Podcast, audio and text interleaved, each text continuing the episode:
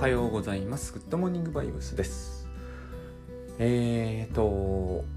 今月の25日に私が、えーセミナーします。オンラインセミナーで、えークリスマスの日に、えーやります。あの、もう、先送りがメインテーマなので、えっ、と、その話がいいっていう方が多ければ、ほとんどその話に終始しますし、あの、年末ですしね、あの、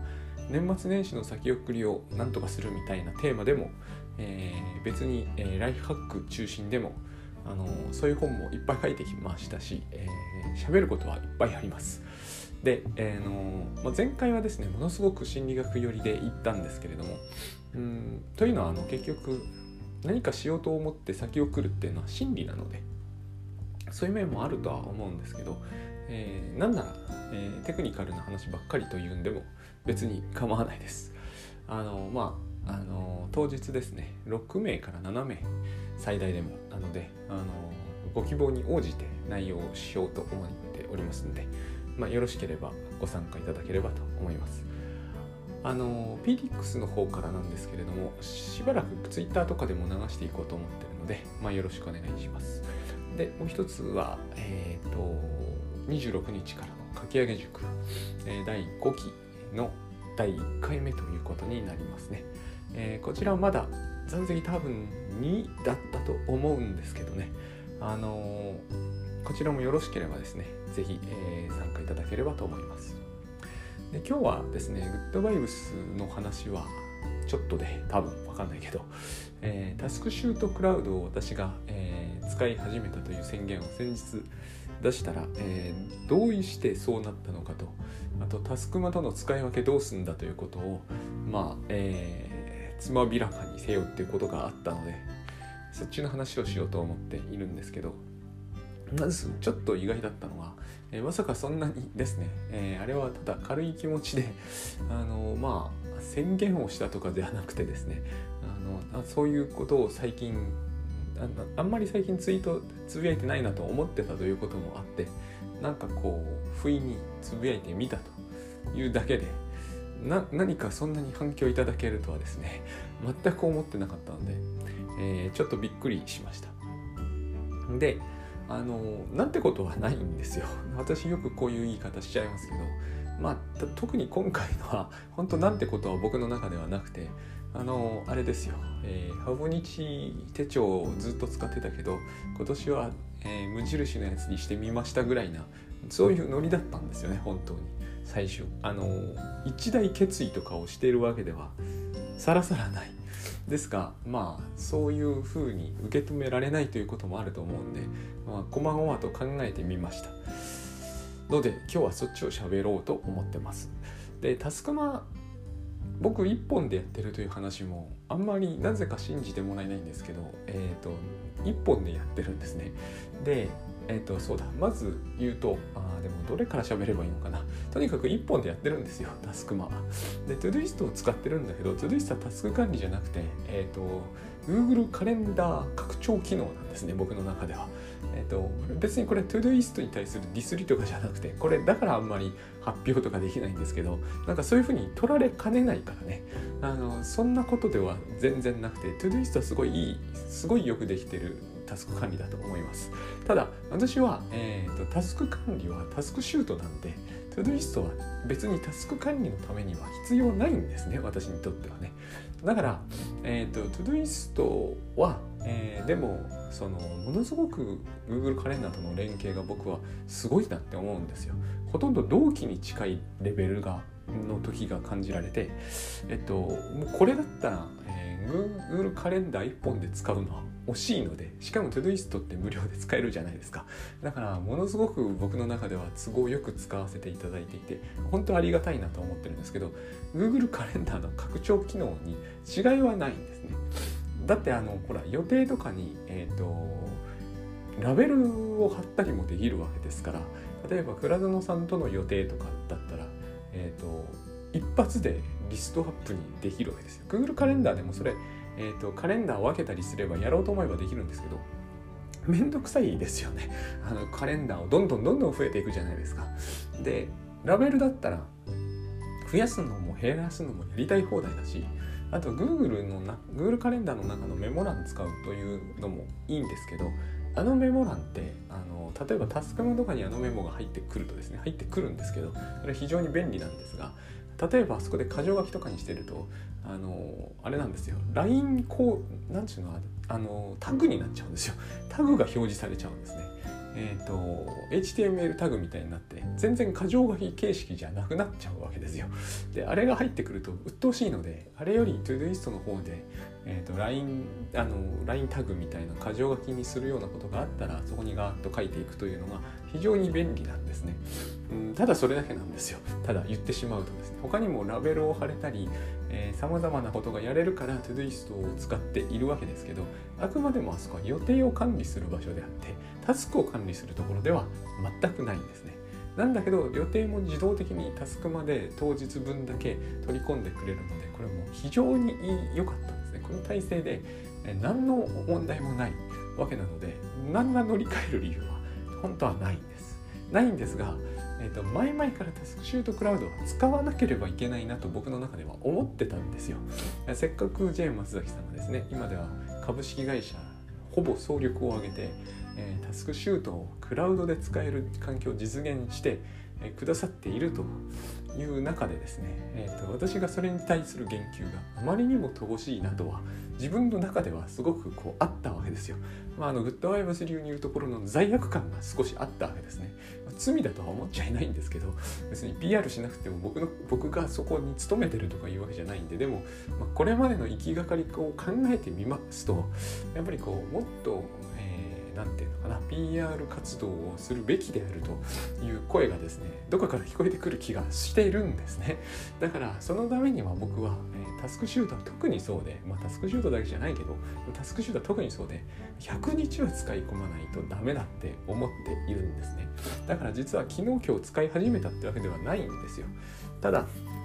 あの完全に1日フルでタスクシュートクラウド1本今1本だからつくま1本にしたのもまあ、はっきりそうしたのはここ12年のことなんですね。で、えーと、タスクシュートクラウドを今1本にすることになるからこの1本ってことはもうですね24時間タスクシュートクラウド以外は事実上私はほぼ使いませんよ宣言になっちゃうんですね。そういう使い方をしたことは今まではなかったんですタスクシュートクラウドについては。だからこれをまず実験的に集中的にここ1年やんないことにはえーと、やっぱりこうもちろんその何て言うのかなやってる中での PR っていうのはしていきますけれども、えー、とにかくこう使い込む必要があるなと使い込んでみないとやっぱりですねあのいろんなことが見えてくるんですよ使い込むと、まあ、どうしても最初はですねややネガティブになっちゃうんでここも結構懸念してたんですね。タスクマから乗り移るということはタスクマとの違いを僕は嫌でも意識しちゃいますね。そうするとタスクマとの違いでそれがポジティブには来ないはずなんですよ。なぜならタスクマもうすっかりもう染みついてしまってほとんどこう身体の一部化してるのにそこに違う同じようなことを違うやり方をするわけだからあの車買い替えた時に前の車に非常に愛着を持ってたりするとこういうことがきっと起こると思うんです。良くなったとしても、えーと、良くなった一辺倒では済まされないものがあるんですよ。感覚的なものでね、えー、そういうことがきっとあると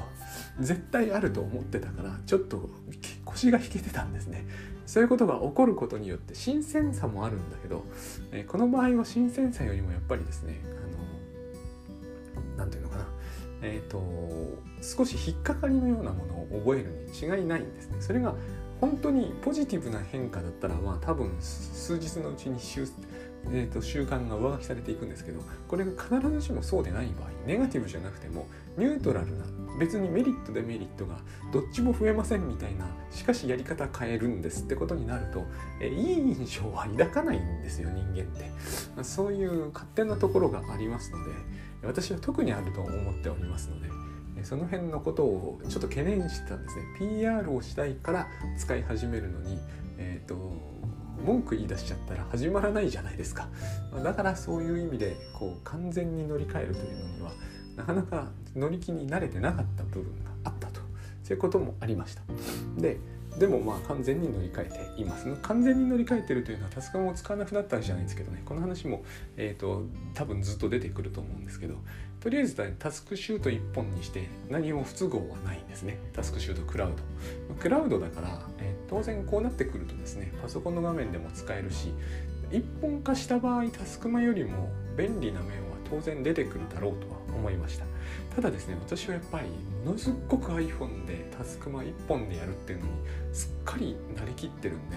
あのパソコンに向かってもパソコンの方を開こうという気にすぐはならないんですよ。これは多分多くの人には、えー、タスクマユーザーぐらいにしか分かってもらえないとは思いますけど別にですねあのパソコンで作業し iPhone を見るというのが至って普通になっちゃったからあのなんかむしろブラウザーの方のタスクシュートクラウドに移行するのが七面倒くさく感じると、まあ、これは多分感覚ですよ。こっちの方が楽なはずなんで。ただタスクシュートというのはここは多くの人がですねに強調したいところなんですけど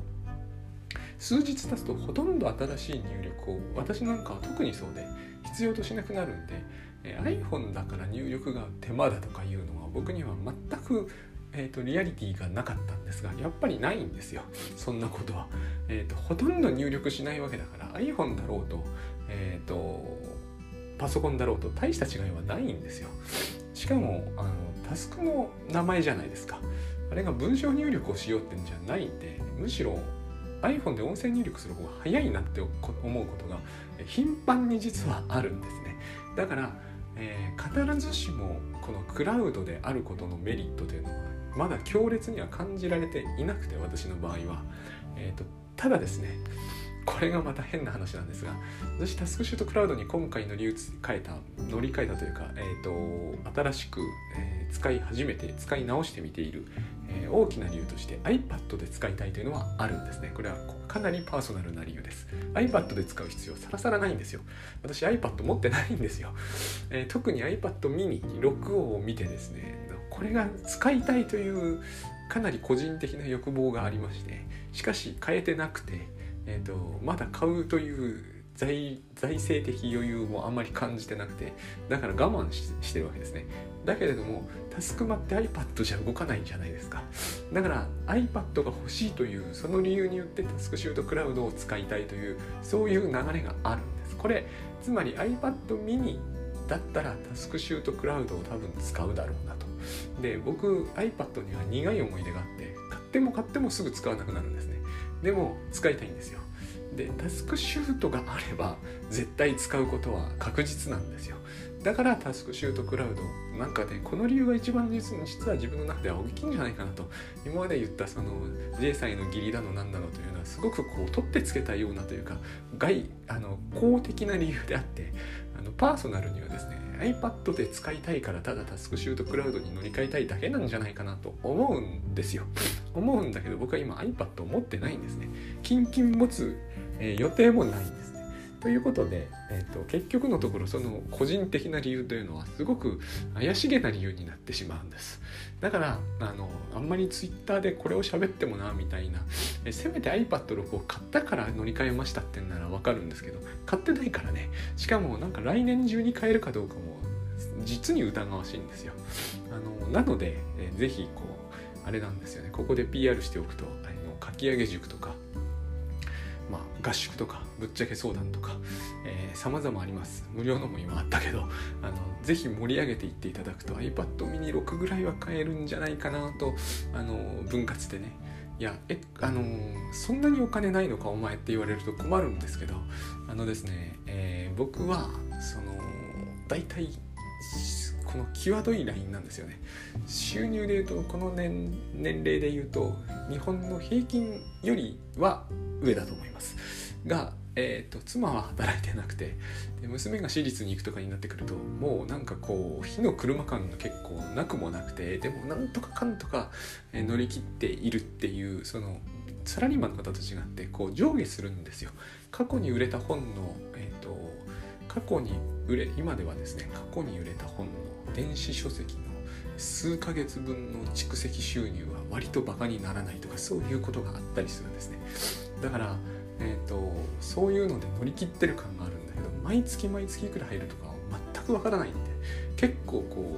う、えーと、ずっと綱渡りでもうなんかその感覚そのものが10年ぐらい続いてるから慣れちゃったんですけどそういう感じなんですよ。だから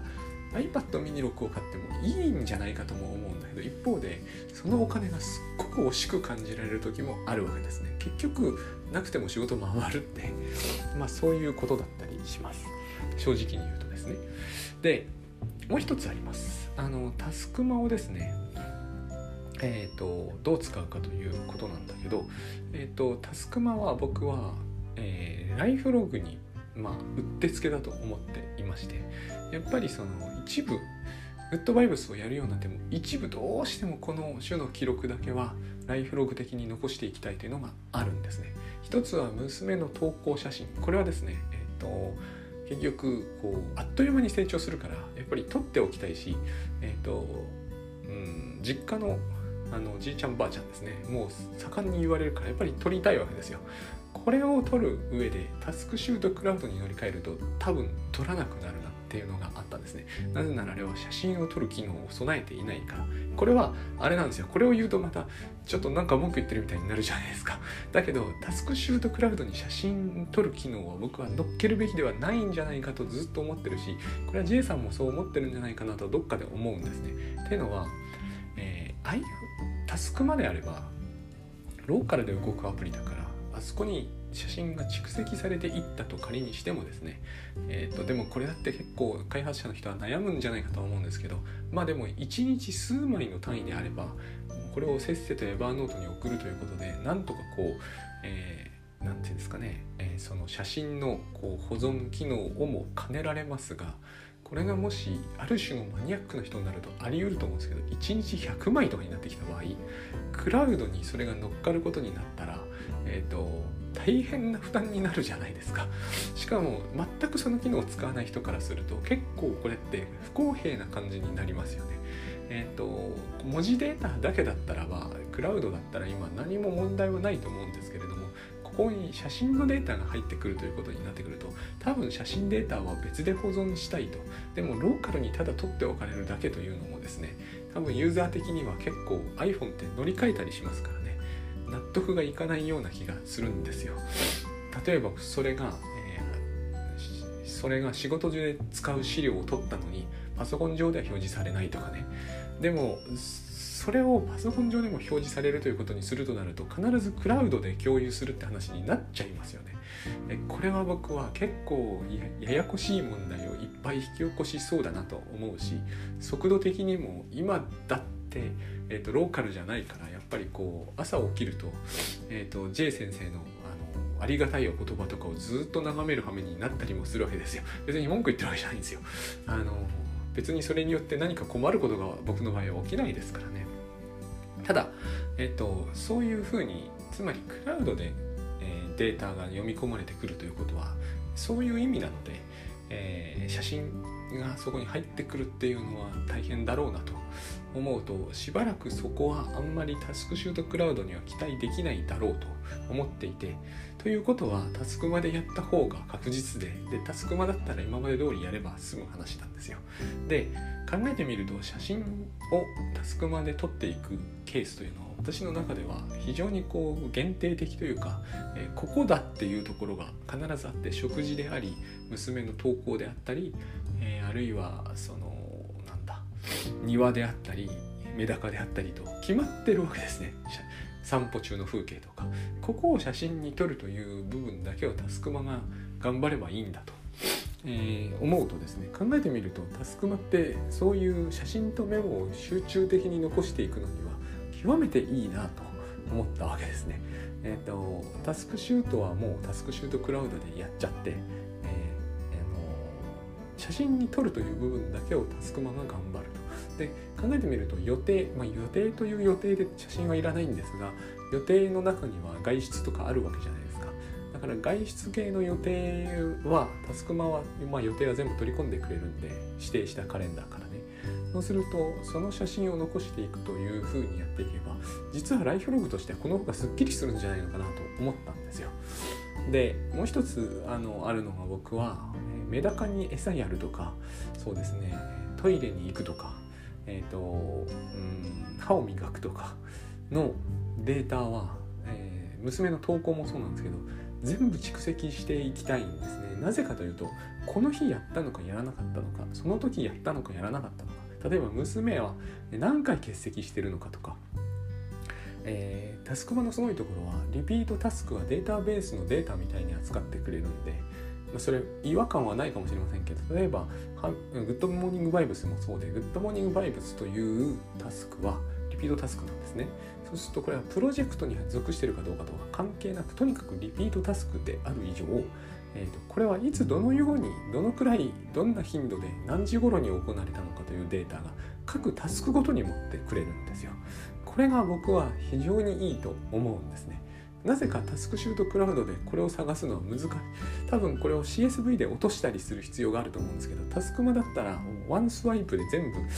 文句言ってるわけじゃないんだけど、ワンスワイプで全部できちゃうんですよ。で、この機能をそんなに頻繁に使うわけじゃないんです。ただ例えばグッドモーニングバイブスは先週は1回休んだんだなとかがすぐ分かるとか、えーと、特に今回良かったのが娘の受験にあたって何日欠席したのかをこれを見ると一発で分かるんですよ。先生しか分かんないような話じゃないですか。通知表をもらわないと何日出席したとかが分かんないと。でなんで、えーと、いつ病院に行ってどういうことで休んだのかも分かるわけですよ。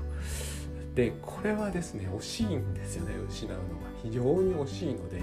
えーと、この部分的なタスクだけはデータとして残しておきたい。ただこれ難しいんですよ。最初からこれやろうとすると多分ほぼ全ての人がうまくいかないと思う。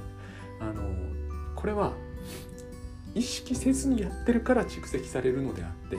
え意識してできるようなことではないんです。ただもう僕はタスクマはすっかり慣れきったんでタスクマを使うのをやめない限りはこの部分的なタスクだけを抽出して取っていくということができるんですね。タスクシュートクラウドではこれは難しいというか面倒くさいことなので、タスクまでこれはやろうとつまりこれはライフログツールになるんだなっていうふうに思っていただければ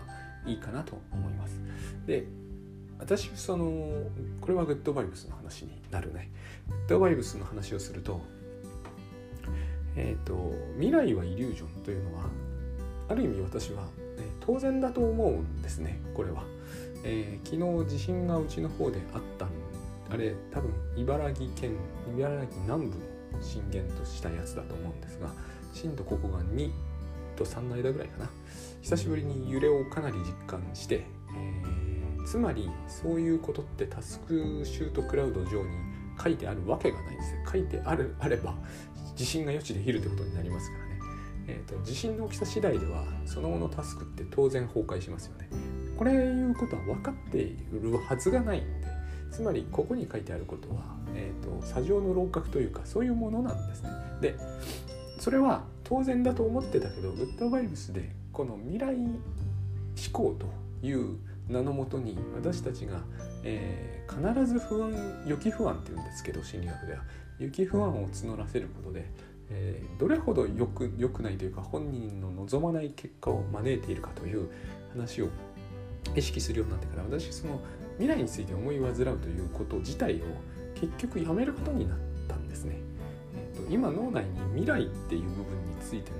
思考がほぼないんですよ。この感覚って不思議だったんですね最初はそういう風にならないなることは別に思考えてなかったんですただイリュージョンは、えー、しているとイリュージョンを、えー、抱いていると考えたらそれをやめるとイリュージョンを考えていると思ったら気がついたらそれをやめるとイリュージョンを消すというのを繰り返していたら気がついたら未来については考えなくなっていたんですこれが割と、えー、急速に進行して多分とこれこういうことをやりだしてから意図しなかったですけど数ヶ月もしないうちに未来について考えることは完全に停止したんですね脳内で。これはすごく良くて、えーと、これがどれほど良いものかを伝えればいいんだけどとってもとってもなんかねなんかなんつうんですかね宗教詩人みたいな話になっちゃうんで、えーとできないんですよねまだうまく。とにかくこれをやめたんですよ。で未来思考っていう言い方がありますけどで私はそのしばしばライフログにこだわってるから過去思考的だって言われてたんですけど過去を思考はしてないんですよ。過去って思考できないんですよね。過去に向かわないから。時間も人間も何一つ過去に向かうってことはないから。過去は思い出す対象でしかないので。去を思考してそこに向かって進むってことはできないんですよ。あのフロイトが言うリビドーが過去に固着するっていうのは固着であってあのある種の記憶とかある種の思い出にこだわってしまうって話であってそこにエネルギーが向かってしまうという話であってそこに意識的に進んでいくって話では全然ないと思うんですね。あの未来だから思考できるんですよ。思考できる気がするんですね。で過去に思考するってわけにいかないので私は別に過去思考ってわけじゃなくてやっぱり未来思考だったんだけどそれがピタッと止まってみるとですね、えーと、つまりタスクシュートクラウドで、えー、書いてあることっていうのはすごく未来思考的に見えるので、えーと、そこがないままタスクシュートクラウドを実行するということになるんだなっていうのを最近知ったんですね。えーと、難しいんですよねこれの説明も。例えばタスクシュートクラウドの一つの発想として、えーと、リピートタスクに設定したものを呼び出すという発想はなくてリピートタスクはですね、えー、教文も過去文も作った瞬間に一気にカレンダーに埋まっていく感じなんですね感じとしては。で、えー、つまりそういうふうにこう未来も過去もある程度決定された感じを、えーとこのツールの中では表現されていてそういうのもそういうのでタスクシュート的だとは思うんだけど私はタスクマのあのリピートを呼び出すという感覚に慣れきってしまってるんで、えーと、今から先はないですよっていう感じの中で使うやり方に定着しているんですよ。だからいつもここでちょっと戸惑うというのがあります、えーとこれから書いてリピートタスクにあるであろうことを再生するという機能が そもそもこれにはないんだなということを思い出すんですね。えっ、ー、と多分これ両方使ってみた方じゃないと今言ってることの意味が分かりにくいと思うんですけど、えー、いずれにしてもタスクまでは例えばトイレなんかがいい例なんですけどトイレって呼び出すじゃないですかトイレを事前に完全に予定しておくことはできないので、えーと、とタスクマを使ってる人ならトイレを呼び出すものだと思うんですよ。えーと、これからやるよって何を何かをやるよっていうふうにやっといて後で、えー、やったことはトイレでしたと呼び出すとそういう感じなんですよね。えーと、プールされているリストの中から拾い上げるっていう感じがするんです。ところがタスクジュートクラウドはそういう発想ではなくリピートというのは最初から決まっているものであって、えー、トイレのように決められないものはそのとその都度その都度入れるっていうことになるんですでこの時入れるのに名寄せ的な感じになっていてえっ、ー、とトイレを過去に入れたことがあったらトイレを入れやすくはできるけれどもあくまでもこれはですね何て言うんですかね、えー、予定されていた行動に予定されてなかったものをプラスするという感じになるんですね。どっちだって同じに聞こえるかもしれないんですよ。多分ここの違いを実感として感じる人間というのはタスクシュートによっぽど慣れていて、えーとのめり込んでいるタイプの人であってただ私の感じではつまりタスクマではこれから先何が起こるか分かりませんというデフォルト前提はそういうものでそれに対してこれが起きたからこれを拾い上げる。あれが起きたからあれを拾い上げる。もしリピートであるならばっていう感じなんですね。でもタスクシュートクラウドはえっ、ー、とすでにそういう予定でありますと。これはですねあの1日の予定がビチッと決まっている人の場合は多分こういう感じになるんだと思います。岸田首相とかね。と次は何とかですとか分かんないですよね。僕はそうあの総理の記者版とかやったわけじゃないから。でも間違いなくそういうあの選挙中の彼らの行動って本当そういう感じがするんですよね。でそれビチッと決まっているところにでもどうしたって、えー、生活だからビシッと決まってないこともやりますよね。それを、えーと、やるっていうことは決して、えーとリピ何かが分かっていないところに追加するのではなくえーと、ある程度線が定められていた上に横にかな、えーと、ちょっと寄り道をするものを追記してまた戻ってくるみたいな感じになるんですよね。これが未来志向なんだなっていうふうに、えーと、と思いましたで。私の感覚にはこういうものはないので昔からあんまりなかったんでね私未来はやっぱり不安が強い要素だったんでこういうふうに線を引いてみたところでですね不安が消えなかったからあんまりやりたくなかったっていうのも昔からあったんだと思うんですね。えーと、不安というのは未来から来ますよね。ただこれもその分量とかその強さとかそれに対する意識は人によって様々だと思うんですよ。僕は J さんはそれはそういうのがあんまり強くないんじゃないかと思ってるんですで私は非常に強かったので、えーと、決めることによるデメリットがむしろ大きくなっちゃうんですね。決まってしまうとそこから派生される不安が山のように押し寄せてくるので、えーと、結局それがとてもネガティブなものに見えてしまう。多分、えーと、これを好んで使われるというかこの線というものを強く意識できる人は、えー、とここにポジティブなものを見るんだと思うんです。で今私は、えーと、それも昔試してみたことがあるんですけどこれは気質っていうものもありまして、えーと、できない人間はできないんですね。ポジティブに見ようとしてもグッドバイブスでポジティブに見るっていうことはしないっていうのもあるけれどもそもそも、えーと、できないんですよ。できない人には。私は未来のことを思ってしまうと全部それはネガティブなものが少なくともネガティブなもの優勢になってしまう。73ぐらいでネガティブ優勢になる。で一旦優勢に傾くと一気に傾くんですね。なぜかというとネガティブなことを思い意識したら対処しなければならない気がするじゃないですか。この対処も嘘なんですけど、えーと、嘘だと私は思うんですが というのはここ少なくとも1年は、えー、未来思考が頭の中で働かなくなってるにもかかわらず、えーとそれで現実に困ったことは別にないので少なくとも以前より多く困ったなんてことはないわけですからこの対処というものが役に立っていたなら大いに困るはずじゃないですか役に立ってなかったから別に困らないわけですよ。えーと、これによって私の例えばその社会適応パフォーマンスがぐっと落ちたとかいうことが起こるとすればかつての、え、未来予測不安における対処というものが役に立っていた。つまりこれから起こるであろう悪いことを回避するという、えーと意識は役に立っていたことになるんだけど、えーと、私の収入を見ても別段落下はしてないしどちらかというと微増ですし、えーと、その他病院に行くとか何とかいろんなことを考慮に入れてもですね、えーと、以前に比べて現在が、えー、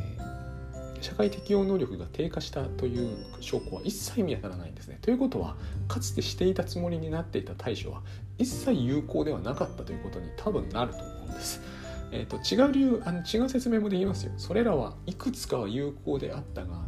決定的な意味は持ってなかったただこれもやんなくていいってことになると思うんですねもう一つはいくつかの対対処は有効であったけれども代わりにネガティブなことを意識することによる、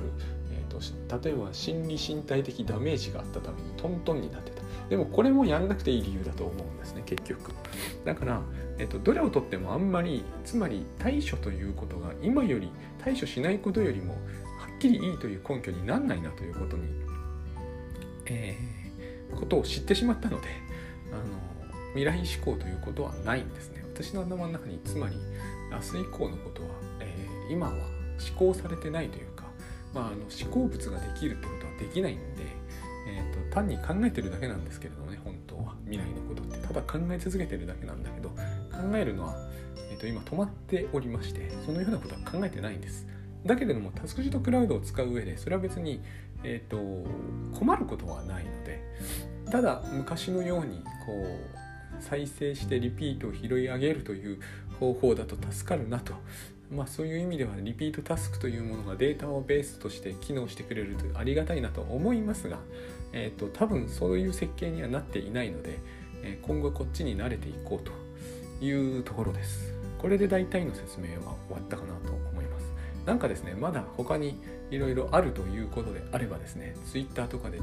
随時送っていただけると、あ、そうだ、一つで DM をいただいて、そこにはですね、娘の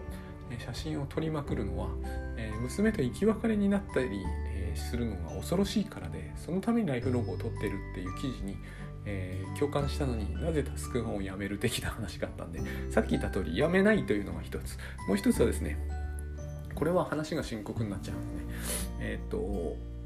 写真を撮ったぐらいでは、え現実の代わりにはいかなる理由でもならないということをここ数年で私はむしろ思い知ったのでやそれについての期待はしないことにしました。記事にも書いてますね、えーと、果たしていっぱい取っといたからといってそれを何かいざあった時に読み返したりできるものだろうかと書いてたんだけどそうそういうもんではないんだなということを僕は、えーと、うん最近では意識します。だから、えっとまあ、そういうことはないように祈るみたいなそういう体制になっちゃうんですけどもあの写真撮りまくるのはつまり過去ログなどというのは現在の代わりにはならないですね。えっ、ー、となるレベルのものであればそこまでは必要としないしならないレベルのものであれば動画撮ったり写真撮ったりをいっぱいするというあのね、うん、なんだっけな。マイ・フェア・レディの最終シーン私のシーン嫌いなんですが、えー、バーナード・ショーが原作の、えー、誰が出ているとか私は一切説明できませんが古い映画があります。マイ・フェア・レディ。っていうかあれがつまりあの有名な人なんだ、えー、女優さん。すげえ有名な人のはずですよね。私は名前が出てこない。これぐらい映画というものを知らないんですけど、えーと、すごい有名な人が出てたはずです。で最後のシーンでその別れてしまうあれ別れるんではないんですけどね原作的には。まあでも別れてしまう女の人の、えー、録音している声を聞いて慰めるというシーンが出てくるんですよ、うんと、ああいうものはすごくこうむしろ寂しさをこう強調しているシーンになっているようにことでも分かるように大体にあの代わりにはならないんですよね。代わりにならないってことをあのシーンがよく物語ってたという気がするんです。別れた女の人の声をですね、えーと、寂しいからと言って再生しても何もならないと思うんですよ。むしろこう気持ちが落ち込むだけなような気がします。え、ー、とそれ以上ですからねことは。だから、えーと、そういうことでは、そういう意味では機能しないと思います。あくまでも思い出というのはえっ、ー、と何つえばいいんですかね。納得のいかないものの代わりに納得するための代用物では絶対ないということですね。あのまあ、これ物作業的な話になっていくんで今日はしません。で、えっと、そうですね、そういうことではタスクマはライフログというのはあくまでも、えー、便利な、えー、巨大なメモ帳であって今後もそういう意味ではライフログとしてバーノートに蓄積することはします。タスクシュートクラウドについては、まあ、あのタスクシュートとして機能しておりますからね。えっと、これ1本で、まあ、いけるだろうなというふうに、だから結論としては考えています。そういう意味で、えーと、今後おすすめしていきたいかなとも思っています。iPhone 持ってないという方が当然いらっしゃるはずですから。で、えーとまあ、要望みたいなものを私なりには出しただこれはすごく私のパーソナル的なノリになってしまうのでねそういうのってあるんですけれどもまあ要望みたいなものもあったら出していきたいかなと。個人的にはですねチェックリストはつけてもいいんじゃないんだろうかっていうのが、えー、あったりなかったりするんですね。ただパフォーマンスっていう意味では、えーと、とある意味タスクマより早い部分もあるのでえっと、立ち上がりに例えば起床時の立ち上がりにさっき言った通り時間かかったりはするんですけどそういうのを抑えておけばですね、えっと、挙動そのものはすごく早いなっていうふうにむしろ思えるのでこれ挙動結構命なんですよ。やっぱり絶え間なく使うし1分単位で開けないみたいなところがあるんであとはこうやっぱりさっき言った通りピックアップではないにせよですねえっ、ー、と開始同時に再生ボタンみたいなものがあった方がいいんじゃないんだろうかこれはっていうのは、えー、思ったりもします。えっ、ー、とつまりそれは何て言うんですかね空っぽのタスクがただ作動するというよりはやっぱり、えー、何かしら、えーと、その何て言うのかな持ってるデータベースとの関連を、えー、引いてこれるという方が僕はいいんじゃないのかなという感じがするんですよね。単に名寄せをするというよりはですねあれの方が便利なシーンがあるのはもう十分、えーと、予測がつくんですけれども。だからそういう意味では難しいんですよねやっぱりね。トントンな面があるかなと、えー、今のところいくつかのことは考えてますけどまだもうちょっと、えー、やっぱり100日は使い込まないといけないかなというような気はしています。100日は使わないと,、えーと、本当は1年使わないと,、えーと、タスクシュートっていうのは見えてこないところがやっぱりあるんですよ、えー、季節が変わってみなければわからないとかえーと、行動パターンが生活パターンが変化しなければ例えばうちの娘が小学校だったのが中学生になる。こういう切り替えがあったりなかったりするっていうのが、まあ、大事だったりするわけですよね。えーと、それに合わせて私たちの行動は変化しないわけにはいかない。えーと、この変化がタスクシュートをどういう使い方をするかっていうのをある程度決めるところがありますんで、えーと、その辺のところも随時、えー、使ってみてから判断したいかなと、まあ、今日はそういう話に、えー、終始して終わるんですけれども要するにですねあの両方併用して併用という言い方がだからいけなかったんですね、えー、ライフログとしてタスクマは使っていきたいと。でだいぶ私はライフログの範囲そのものも縮小させてるんでコロナ禍で移動コロナ禍でね移動ができなくなったのでますます縮小したんで、えーと、ちょうど良くなったという部分もあります。昔はもうなんかこう割と必死になって撮ってたようなところがあったんで当然データも膨大になるし使いにくかったんですけど今はもうあの絞り込まれてきたので、えーと、そんなに困るようなこともなくなってだからますます1本で良かったんですけれども、まあ、今回、えー、そういう風に乗り換えてみました。こうやって喋ってみると割とあるんだなっていうのがあの感覚あの喋る前はねそんなにいっぱい理由はないんだけどなと思ってたんだけど結構あるもんなんだなということに気づきました。